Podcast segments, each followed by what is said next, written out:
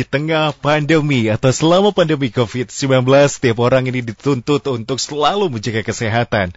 Nah, mulai muncul kebiasaan baru seperti memakai masker, terus juga mencuci tangan secara berkala dan berjemur di sinar matahari pagi. Dengan kebiasaan baru tersebut ternyata tidak luput dari masalah terutama pada kulit Anda. Yang sering dikeluhkan ini tentunya kulit kering. Ternyata kulit kering ini menjadi salah satu masalah yang paling sering muncul pada kulit saat bekerja ataupun belajar di rumah. Banyak faktor memang yang menyebabkan uh, hal itu terjadi salah satunya karena banyak yang lalai ataupun melewatkan skincare rutin atau perawatan kulit secara rutin karena merasa tidak perlu dan lain sebagainya. Lalu bagaimana perawatan kulit kering di masa pandemi ini akan kami bahas dan tentunya kami akan langsung mengajak Anda untuk menyimak dan juga mendengarkan pembahasan berikutnya bersama narasumber kami yang akan memberikan informasi untuk Anda mengenai perawatan kulit kering di masa pandemi dan untuk itu silakan yang ingin bergabung bersama kami bertanya, konsultasi, kirim pertanyaan Anda melalui WhatsApp di 08112022948 dan telah terhubung bersama Dr. Rita Maria SPKK dari Rumah Sakit Kepresidenan, Rumah Sakit Pusat Angkatan Darat ataupun RSPAD Gatot Subroto. Halo dokter. Halo. Dokter Rita apa kabar dok? Alhamdulillah baik. Alhamdulillah sehat lagi di mana dokter? Ini lagi praktek? Iya. Uh-uh. Ini Tapi sudah lagi jam istirahat. Oh, lagi jam istirahat. Karena kan lagi mau ada ini, Mhm. uh, kita bincang-bincang, jadi saya Betul. istirahat dulu. Baik dokter, terima kasih telah menyempatkan waktunya di kesibukannya hari ini bersama dokter Rita akan menginformasikan mengenai perawatan kulit kering di masa pandemi. Nah, beberapa orang memang dokter ini mengeluhkan ya kulitnya menjadi lebih kering. Ini selama sering menghabiskan waktu di rumah saja beberapa waktu lalu begitu ya karena PSBB, karena tentunya lebih cenderung untuk aktivitas di rumah saja dan lain sebagainya. Betul dokter? Ini mengapa hal tersebut terjadi juga dok? Oke, jadi sebenarnya penyebab kulit kering itu banyak ya. Mhm, mhm. Nah, mungkin yang pertama bisa karena jenis kulit. Jadi ada orang-orang tertentu yang memang dia eh, punya bawaan kulit kering. Nah, biasanya kalau yang punya bawaan kulit kering ini yang kering Mhm, bukan cuma wajah ya, tapi dia bisa kering di daerah lain, lengan, badan, tungkai atau mungkin yang kita suka sebut eksim ya, atau mungkin bahasa kedokterannya yang punya eh, riwayat atopik ya. Nah, itu biasanya memang eh, jenis kulitnya tuh kering seluruh kulit. Nah, terutama daerah wajah. Nah, oleh karena itu dia cenderung keluhannya kulit kering. Nah, lalu bisa juga karena sering melakukan eksfoliasi atau gosok-gosok kulit Mhm, ya. mhm.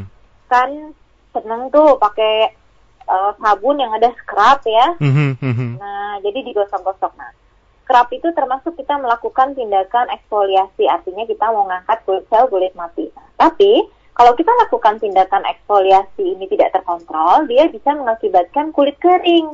Nah, dipakai scrub gitu ya, eh, digosok eh, sehari misalnya sampai dua kali berturut-turut ya tiap hari. Nah, itu risiko tinggi untuk kulit kering.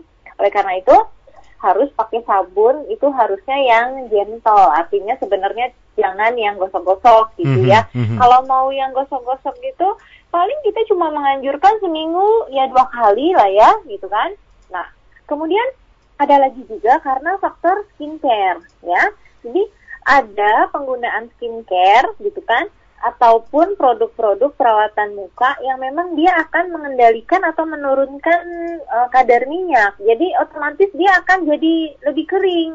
Nah, pada orang-orang yang menggunakan eh, skincare atau produk-produk seperti itu, kalau tidak seimbang dengan penggunaan pelembabnya, karena biasanya kalau menggunakan produk-produk yang sifatnya ada bahan eksfoliasi kimia. Kalau tadi kan kalau scrub itu kan eksfoliasi fisik ya, jadi kita gosok-gosok gitu Mhm, manual. mhm. Nah, Kalau yang skincare atau eh, obat-obatan untuk wajah yang punya efek eksfoliasi kimia itu Iya. juga bisa.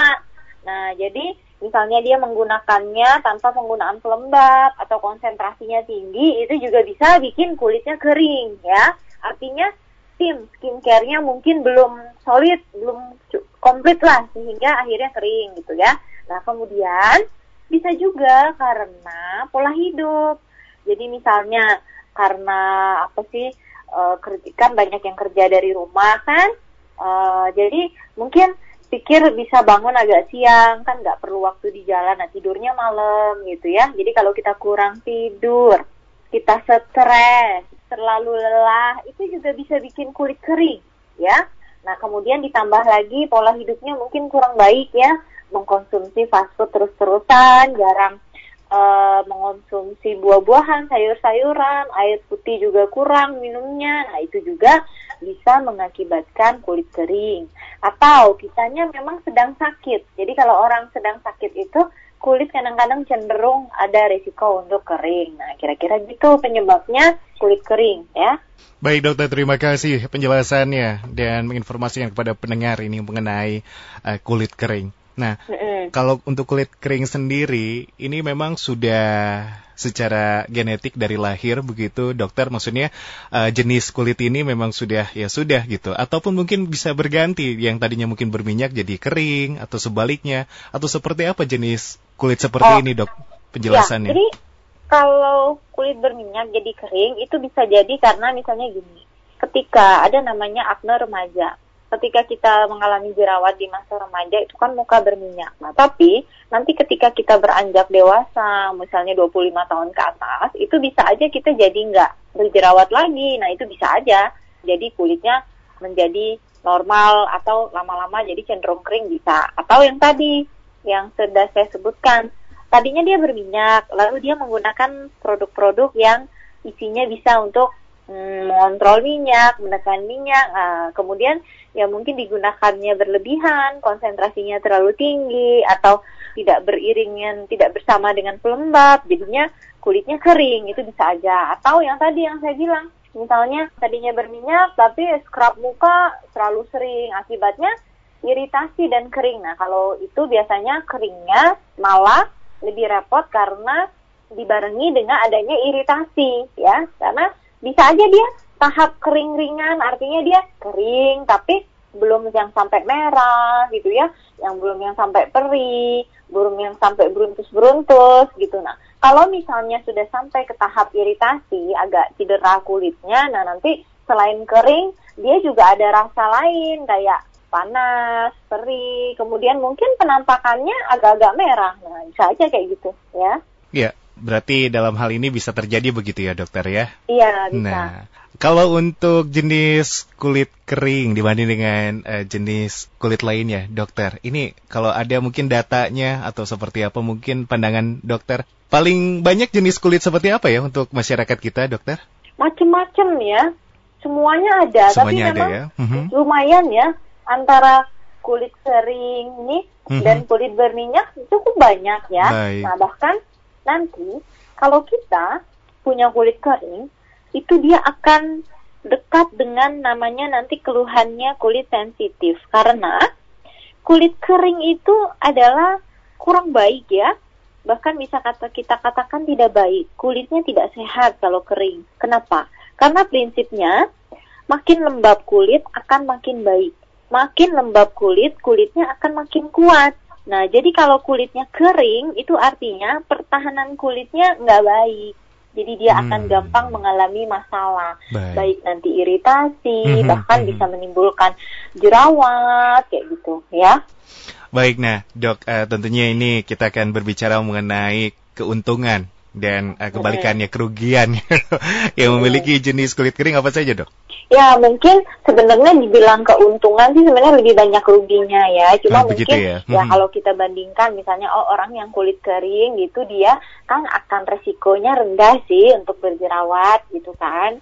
Nah kalau misalnya dia bisa uh, merawat dengan baik mm -hmm, kan, misalnya kan mm -hmm. kalau memang kita tahu nih kita punya kulit kering. Nah, mungkin penggunaan skincare kan harus ada kuat. Artinya kalau kita rutin pakai pelembab gitu ya, rutin tiap hari, kemudian kita pakai tabir surya, kemudian pakai sabun yang gentle, yang gentle tuh artinya yang yang apa lembut buat kulit. Nah, mm -hmm, biasanya mm -hmm. masalah keringnya kan akan tertangani. Nah, otomatis kan ya pasiennya nyaman-nyaman aja dia risiko jerawat rendah. Nah, dibandingkan dengan misalnya kan kalau kita berminyak itu kan memang prone atau risiko untuk timbul jerawat. Jadi mungkin keuntungannya ya kira-kira dari sisi itu. Nah, tapi kalau kerugian ya itu banyak banget. Seperti yang saya sebut tadi, kulit yang kering itu uh, ya kulit yang bermasalah sebetulnya jadi akan gampang timbul keluhan-keluhan lain merah, perih, lecet. Nah nanti kalau udah lecet nanti sembuhnya berbekas. Nah jadi ninggalin bekas hitam. Kemudian kitanya nggak nyaman ya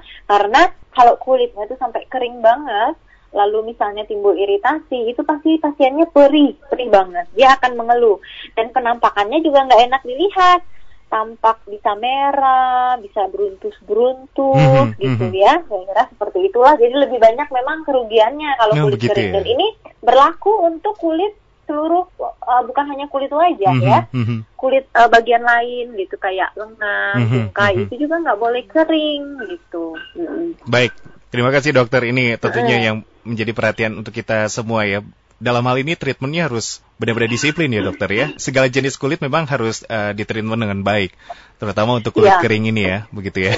Bahkan kulit kulit berminyak pun mm -hmm. itu butuh pelembab. Oh begitu ya. Cuma kalau untuk kulit yang berminyak kita harus memilih pelembab yang dia uh, tidak menyumbat pori-pori gitu loh, yang tidak akan malah bikin jerawat mm -hmm. gitu ya. Mm -hmm. Jadi sebenarnya semua kulit itu butuh pelembab, tetapi pemilihan jenis gitu ya, nah itu sangat berpengaruh. Nah mhm, biasanya kalau mhm. untuk yang berjerawat, apalagi yang dia sedang dalam uh, treatment pengobatan oleh dokter, itu dia pasti akan dapat pelembabnya, tapi pelembabnya yang non komedogenik, mm-hmm. non acnegenik. Nah apalagi nih kalau memang dia tipenya kering ya wajib ya tiap hari minimal itu minimal dua kali gitu yang berminyak saja sudah dipastikan tetap butuh pelembab ini apalagi yang hmm. kering begitu ya dokter ya? Iya betul. Lalu perawatan yang tepat untuk kulit kering apa yang harus diperhatikan terutama di masa pandemi ini dokter? Ya oke okay. jadi kita mulai dari yang paling sederhana ya kebiasaan kita uh, sehari-hari seperti tadi kita mm -hmm. mulai dari sabun cuci wajah mm -hmm. hindari yang scrub scrub ya. Cari yang kadar deterjennya rendah ya. Artinya sabunnya memang dibikin untuk jenis kulit sensitif ya karena biasanya tidak mengandung alkohol gitu-gitu ya. Nah, lalu jangan ada tadi ya butiran-butiran scrub. Nah, nanti pH-nya biasanya sesuai dengan pH kulit. Jadi nanti sabun itu atau cleanser lah ya kita sebutnya uh, cleanser itu akan mampu mengangkat sel kulit mati, lemak, minyak, kotoran tanpa mengangkat pelembab kulit. Jadi mulailah dari pemilihan sabun yang baik, ya. Nah, kemudian tadi pelembab rutin digunakan paling sedikit dua kali. Lalu jangan lupa pakai tabir surya kalau mau keluar kena sinar matahari karena biasanya uh, seperti yang saya sebutkan tadi, kulit keringnya itu tidak kuat ya. Jadi kalau kena matahari, misalnya apalagi nih paparannya lama, nah itu malah bisa bikin kan orang normal aja bisa sunburn ya. Artinya ya kayak kayak gosong ringannya kok agak gelap gitu mukanya.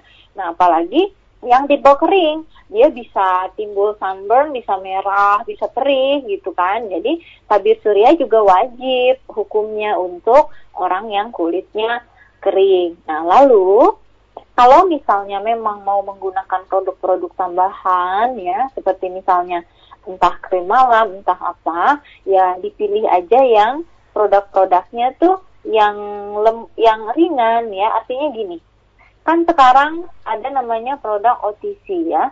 OTC itu over the counter. Artinya bisa kita bisa beli sendiri lah ya, artinya aman untuk beredar bebas. Nah, tapi juga ada produk-produk yang ada nomor POM-nya. Ya, jadi ibaratnya gini, produk kosmetik dengan obat itu kan ada nomor e, registrasi POM-nya. Nah, jangan mentang-mentang oh ada ini nomor pomnya aman. Padahal itu obat keras sebetulnya. Nah itu banyak beredar di maaf di online online sekarang gitu ya.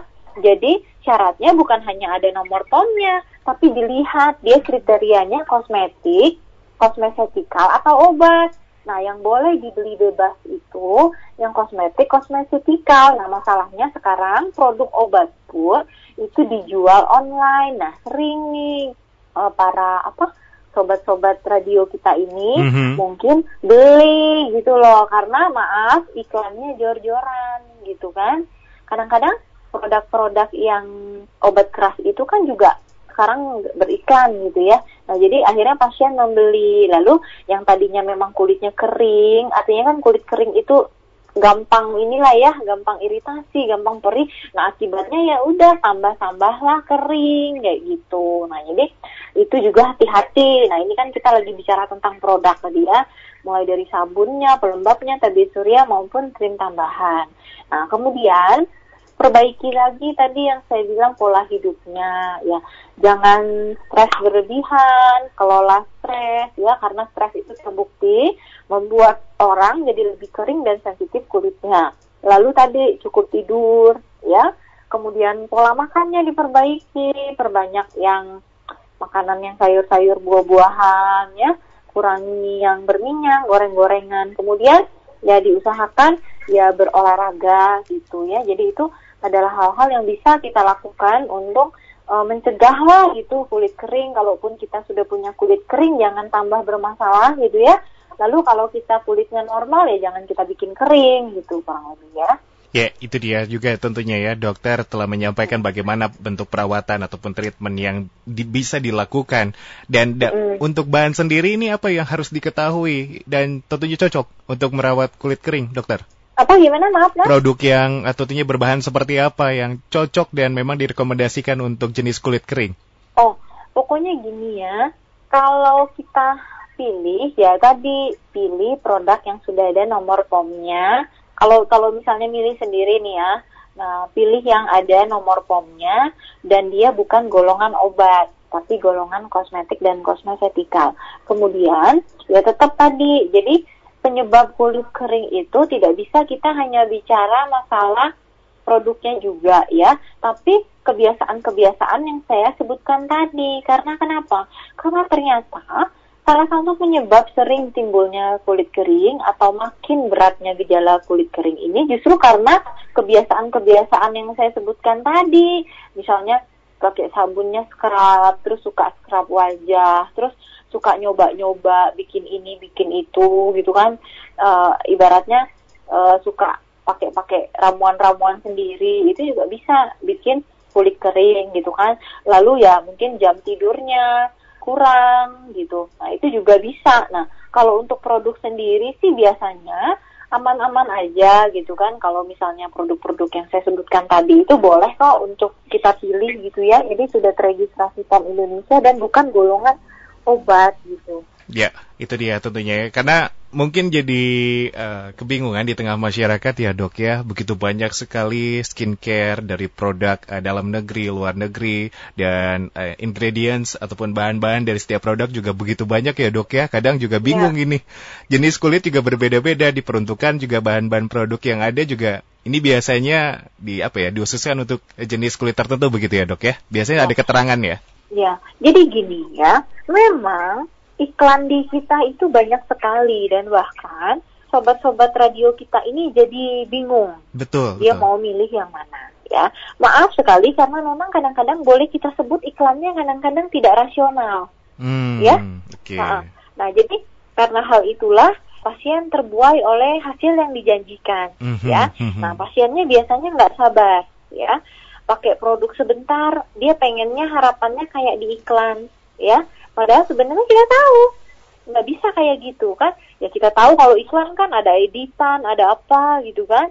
Nah, akhirnya nanti ujung-ujungnya kalau misalnya kita pakai produk yang aman, kadang-kadang hasilnya itu sebenarnya nggak sesuai sama yang dia iklanin Hmm. gitu ya. Nah itu yang pertama. Nah kedua gitu kan, akhirnya pasien itu image-nya itu berubah.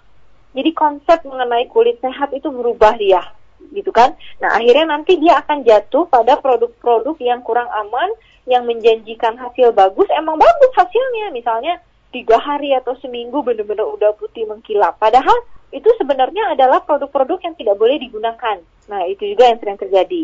Lalu tidak bisa dipungkiri bahwa memang yang paling sering menjadi korban dari hal-hal seperti ini yaitu gonta-ganti produk gitu ya.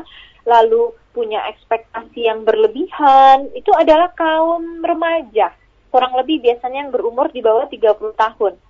Mereka ini adalah generasi-generasi apa ya? Sekarang mungkin baby boomer apa gitu bilangnya ya. Jadi yang yang saya kurang tahu ya kalau istilah mengenai generasi itu. Cuma yang remaja-remaja itu susah kita uh, ajarkan untuk um, untuk apa ya ibaratnya kalau kita kasih edukasi yang benar itu mereka susah menerima tapi mereka lebih percaya kepada uh, iklan-iklan. Nah kayak gitu. Kalau dalam sehari-hari malah tidak sedikit saya dapat kasus uh, mereka mengalami masalah karena kebiasaan atau memang uh, tipikal mereka dalam hal cepat berganti-ganti produk ya. Nah kalau untuk mau ganti produk tuh mungkin tunggulah kira-kira uh, 6 sampai 8 minggu ya. Nah kalau misalnya nih 6 sampai 8 minggu pakai produk itu nggak berhasil ya, bolehlah uh, pengen ganti produk lain. Tapi kalau misalnya baru aja pakai berapa hari berapa minggu gitu kan, mm-hmm. nah terus langsung ganti lagi beli lagi yang lain, nah itu nanti biasanya suka bisa menimbulkan keluhan pada kulit juga biasanya mm-hmm. kayak gitu. Baik. Dokter, terima kasih Dokter Rita. Ini pemaparannya begitu luar biasa untuk disimak oleh Anda pendengar ya, yang memang tentunya ini memiliki karakteristik jenis kulit kering begitu. Nah itu tadi sudah lengkap sekali, dok. Uh, berikutnya, nah ini kan di tengah pandemi ini kita selalu dianjurkan untuk selalu mencuci tangan ya dokter ya, dengan sabun atau mungkin ya hand sanitizer atau uh, dengan uh, sesuaikan begitu ya dengan tempatnya. Mm -hmm. Ini dengan sering mencuci tangan atau menggunakan hand sanitizer banyak yang bilang, duh nanti terlalu kalau terlalu sering apa apa cuci apa cuci kering loh nanti kulitnya. Betul dokter? Nah betul. Jadi gini, kalau lagi pandemi sekarang, memang kita wajib sering mencuci tangan, mm -hmm, ya. Mm -hmm. Tetapi memang ada uh, risikonya, yaitu mm -hmm, kulit jadi kering, pada orang-orang dengan eksim tadi yang saya bilang ya, jadi pada orang-orang yang memang dia punya bawaan kulit kering, mhm, biasanya itu mhm. cukup berat kadang-kadang kumat eksimnya di daerah tangan, ya. Ketimbang misalnya orang yang ya kulitnya cukup normal, cukup kuat, biasanya kering-kering biasa, ya itu pengalaman saya. Nah, oleh karena itu betul, kita tidak boleh tidak mencuci tangan. Jadi saya tetap anjurkan untuk mencuci tangan. Nah, lalu tambahkan kebiasaan bawa pelembab ke mana-mana. Jadi jangan hanya hand sanitizer-nya yang dibawa, pelembabnya dibawa. Setiap habis cuci tangan, pakailah pelembab sesering mungkin ya. Nah, biasanya kan kita kalau cuci tangan tuh sampai siku ya. Kalau saya punya sampai siku. Nah, mm -hmm. nanti ngolesin pelembabnya nggak hanya di tangan, tapi di lengannya nanti sampai ke siku. Jadi sering-sering di dioles pelembab. Makin sering akan makin baik. Kira-kira gitu ya. Ya, itu dia tentunya ya kalau misalkan memang ingin uh, mencuci tangan. Tapi dokter kalau misalkan dengan cara misal menggunakan hand sanitizer dan lanjut menggunakan hand cream untuk menghindari kulit kering, diperbolehkan atau apa yang harus diperhatikan? Sama. Prinsipnya sama. Jadi mau mau sabun yang air mengalir tadi mm -hmm. maupun hand sanitizer prinsipnya sama. Pakai lagi pelembab. Mm -hmm. Dan ingat mm -hmm paling baik itu pakai air mengalir ya. Hmm. Jadi kita pakai hand sanitizer itu kalau terpaksa aja misalnya kita memang benar-benar lagi nggak ketemu air betul, gitu betul, baru betul. boleh dipakai. Tapi hmm. penggunaan pelembabnya ya tetap sama. Lalu tips lagi gini. Apa dok? Terutama untuk kaum ibu ya. Hmm. Hmm. hmm. Kaum ibu tuh kan sering nyuci nyuci piring. Iya, yeah, iya. Yeah. Nyuci baju. Nah, biasanya kalau kita kondisi kulitnya kering itu uh, sama seperti halnya sabun, mhm, deterjen mm -hmm. itu lebih lagi ya untuk membuat kulit keringnya. Jadi nanti kalau pas ibu-ibu atau mbak-mbak semua mm -hmm. nanti mm -hmm. teteh-tetehnya nyuci piring, nyuci baju, pakai sarung tangan karet. Jadi tangannya dilindungi dari deterjen maupun sabun cuci piring tadi. Jadi intinya kita meminimalkan sekali kontak dengan ya bahan iritan ya. Karena sabun-sabun itu sebenarnya ya termasuk juga bahan iritan lemah lah ya. Artinya kalau kita pakai terus-terus dia bisa bikin kulit kering. Jadi karena cuci tangan tidak terelakkan harus nah kita minimalkan hal-hal lainnya. Jadi kalau ngerjain yang ngepel gitu ya ya lupa nyebut ngepel ngepel nyuci piring nyuci baju pakai sarung tangan gitu ya Baik dokter, terima kasih. Nah, selanjutnya selain rajin cuci tangan,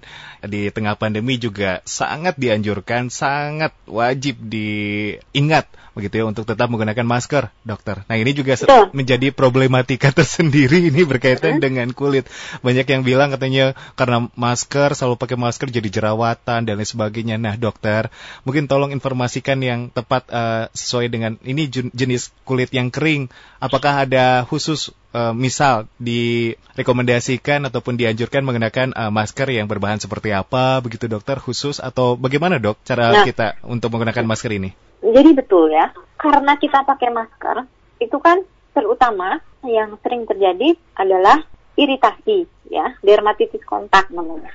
Kontak iritan ya, dermatitis alergi juga bisa. Jadi misalnya alergi sama bahan tepi maskernya itu ya bisa. Kemudian jerawat ya itu dimaklumi karena memang ketika kita menggunakan mas menggunakan masker itu kan artinya udara napas dan hidung kan hanya berputar-putar di daerah yang tertutup itu. Nah, sehingga cenderung akan lebih lembab, ya. Lalu kan kita secara normal berkeringat, ya. Nah, belum lagi kita kena lingkungan, ya, misalnya naik motor. Jangan kan naik motor lah, jalan di depan mana aja sebentar itu kan pasti ada debu. Jadi mm -hmm. uh, gabungan antara lembab, keringat, kotor gitu kan. Mm -hmm. Nah, itu memang risiko untuk terjadinya jerawat. Nah, terutama memang lebih tinggi pada orang yang memang dia tipe mukanya berminyak cenderung berjerawat. Mm. Nah, orang normal pun juga tetap bisa mengalami yeah, gitu yeah, kan. Yeah. Nah, kemudian juga bisa timbul yang saya bilang iritasi tadi, mm-hmm, ya. Jadi mm-hmm. dia malah jadi merah, jadi kering, ya. Pokoknya mirip-mirip lah gejalanya dengan kayak orang jerawat nanti akan gatel gitu ya, mm-hmm, gatel, mm-hmm. agak merah, kering gitu. Nah, untuk penanganannya sendiri gitu ya. Nah, kita usahakan untuk pertama untuk yang kaum perempuan ya, mm-hmm. usahakan make up seminimal mungkin. Kalau saya pribadi praktek sejak pandemi ini sudah tidak pernah pakai make up. Make up itu maksudnya bedak, alas bedak. Itu saya udah nggak pakai. Lipstick udah nggak pakai. Saya cuma pakai pelembab, ya, sama tabir surya. Nah, jadi minimal sekali ya. Jadi saya nggak ada tuh ngalamin iritasi gitu-gitu sih. Mm -hmm. Alhamdulillah saya nggak. Jadi pertama minimal mungkin lah make upnya. Kenapa? Karena ya make up itu sendiri kan juga jadi bahan menyumbat gitu kan. Campur-campur tadi dengan yang lembab, keringat, kotor. Nanti jadi infeksi, jerawat, gitu kan. Nah, jadi make up minimal mungkin. Kemudian sebelum pakai masker, ya tadi pakai pakai pelembab. Nah, lalu masker diganti tiap 4 jam. Nah, hmm. nanti makanya kalau kerja bawa masker yang banyak. Kalau yang naik motor, masker waktu pergi naik motor itu harus beda dengan masker waktu pakai kerja. Jadi ganti hmm. maskernya.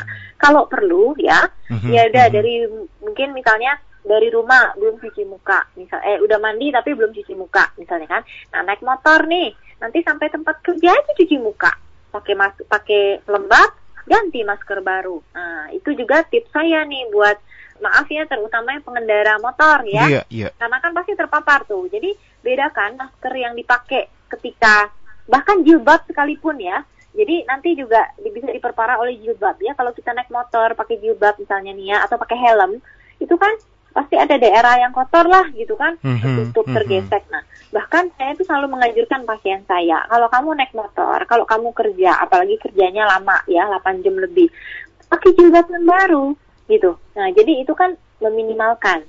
Nah ganti masker tiap 4 jam mau masker surgical kayak mm-hmm, gitu ya mm-hmm. uh, atau misalnya kalau sobat radio kan mungkin pakai masker kain. Yeah, iya. masker yeah. kain bawa yang banyak gitu ya, hmm. ganti pakainya gitu. Nah, terus pilih bahan masker yang berbahan lembut gitu ya. Nah, jadi kan banyak variasi sekarang ya, ada dikasih motek-motek apa ya itu mungkin bagian luarnya aja.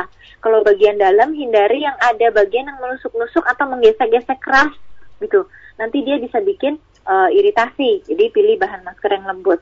Uh, yang penting juga maskernya dipakai. Kenapa? Karena berdasarkan penelitian, mm-hmm. masker kain itu cukup melindungi loh, ya, mm. ketimbang nggak dipakai atau maaf sekali orang ini suka pakai masker nggak benar mulutnya ditutupin, hidungnya diturunin. Nah itu maaf ya kalau saya agak Betul, kesel dokter gitu banyak ya. ya. Nah, jadi masker kain itu kalau dipakai dengan baik itu cukup melindungi loh kita maupun Mhm. orang lain Mhm. gitu ya.